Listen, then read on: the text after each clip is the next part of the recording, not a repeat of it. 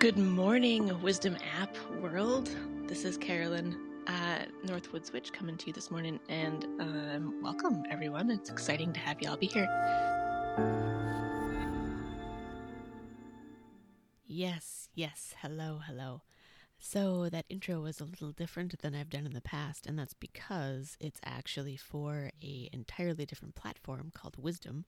It's an app that's kind of feels like a cross between Twitch, that streaming app, and then like a radio talk show.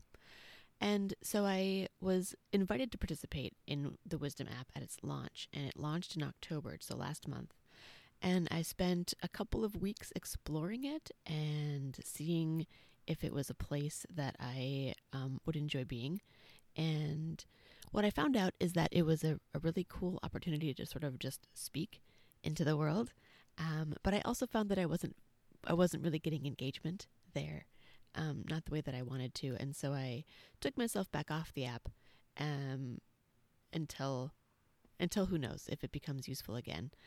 But I thought, look, I made all this content in this other space, and it might be fun to share it with my audience in this podcasty space.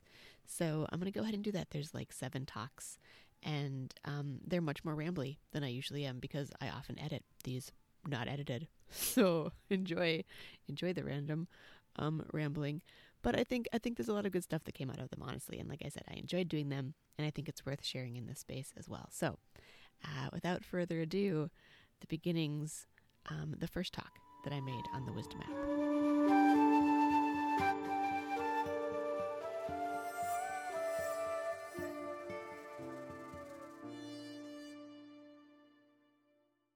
So I thought I'd start this morning. You know what? One of the things that I do most in my practice is I read tarot for folks. And so I thought, let's talk about tarot. Let's start there. So I thought I'd start out a little bit, tell you my philosophy, like my theology of tarot cards and how I use them in the world. And then also invite any questions that you all might have about tarot. Like, do you use them? Are you curious? So that's what I'm here for this morning. So when folks walk into my witchy tent or my living room where I read cards, I consider that sacred space. It's spiritual practice for me, first of all. And then I usually explain a little bit about like how I understand the cards to work. And this is what I say. I say, okay, so each of us in our lives is like a strand in this giant web of life, right? So our thoughts, our actions, our words, our emotions, all of that stuff influence how we are creating a tapestry of our own web of our own life, but also intermingled with the threads of everyone else around us. We're truly interconnected. But the tarot cards see that web of energy. They reflect that web of energy back down to us, so that we can make better decisions about what's going on in our lives. So we can maybe illuminate some of the things that are going on in our lives, or even just get confirmation that, yeah, this is going on in our lives. So you can use them so many ways doing this. And then the other piece that I always talk about, because I think it's really important when you step into a divination space, is that humans have free will, right? Humans have free will. So, if there's something that comes up in your cards and you don't like it doesn't feel good, then that's where your work is. And I'm not trying to say that, life doesn't include hardship and grief and sorrow and loss and pain and all that stuff. It absolutely does. Of course it does. But we use the cards to kind of learn how to live into those feelings, move through those feelings, find out where we're stuck with those feelings, how those things can be affecting us if we haven't moved through them well in the past. But like I'm saying, they do a lot of highlighting the work that we have to do in the world to, if you're interested in your own personal, growth journey spiritually, or kind of however you conceive of that, like your own personal transformational journey. The cards are a really valuable tool and ally to use in that work. So that's how I use them. I use them to illuminate what's going on for folks in their lives, and then talk about how they can work through the things that they're working through. So I see that there are a couple of you here. I don't know whether you are new folks to the Wisdom app or whether you've been here for the last week or so trying the beta out. But either way, do you have any questions about tarot cards, or do you use them and want to chat nerdily about how, you know, what decks you have and any of those things, I'd love to invite you to be in here if you want to talk about it. We're all trying this thing out. So any of you want to come on in? Push the guest button. I know I always kind of feel like, oh, should I jump in even if I just have a thing to say? Yes, you should, because this is a brand new thing. Let's try it out. Want to talk tarot with me? Okay, anybody who listens to this later on, also, if you want to talk tarot, hop in, right? Well, I'll be back. Let's talk about it again. Maybe I'll just give a little brief overview of kind of the setup of tarot, and maybe I'll talk a little bit more about where it comes from and stuff like that, and then close this session up and come on back and talk about things again in the witchy world. So, and again, anybody feel free to jump on in if you have a question or just want to chat about nerdy or super sacred. I don't mean to be bringing things down. Sometimes I'm a little bit self-deprecative, but that doesn't mean it's not super deep and important.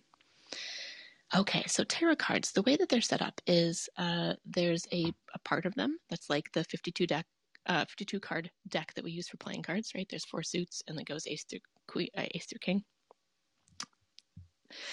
I'm shaking my head being like, oh, it's time to talk about gender and hierarchies, but never mind. Okay, I'll get into that later. Maybe we'll see.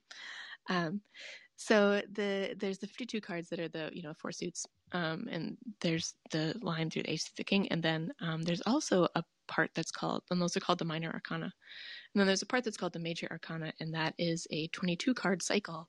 That's the hero's journey. If you have heard of a guy named Joseph Campbell, he talks about it really, really beautifully and well. But it's also like, you know, there's kind of like a storyline in every movie and every book you've ever read, like the montage of training and like, anyway, all that stuff. It's the human experience. There's a reason that the books and the movies all have this storyline. It's because it is really an archetypal human growth experience. Like it's the cycle of human growth emotionally and psychologically and spiritually. So there's 22 cards that illustrate that journey.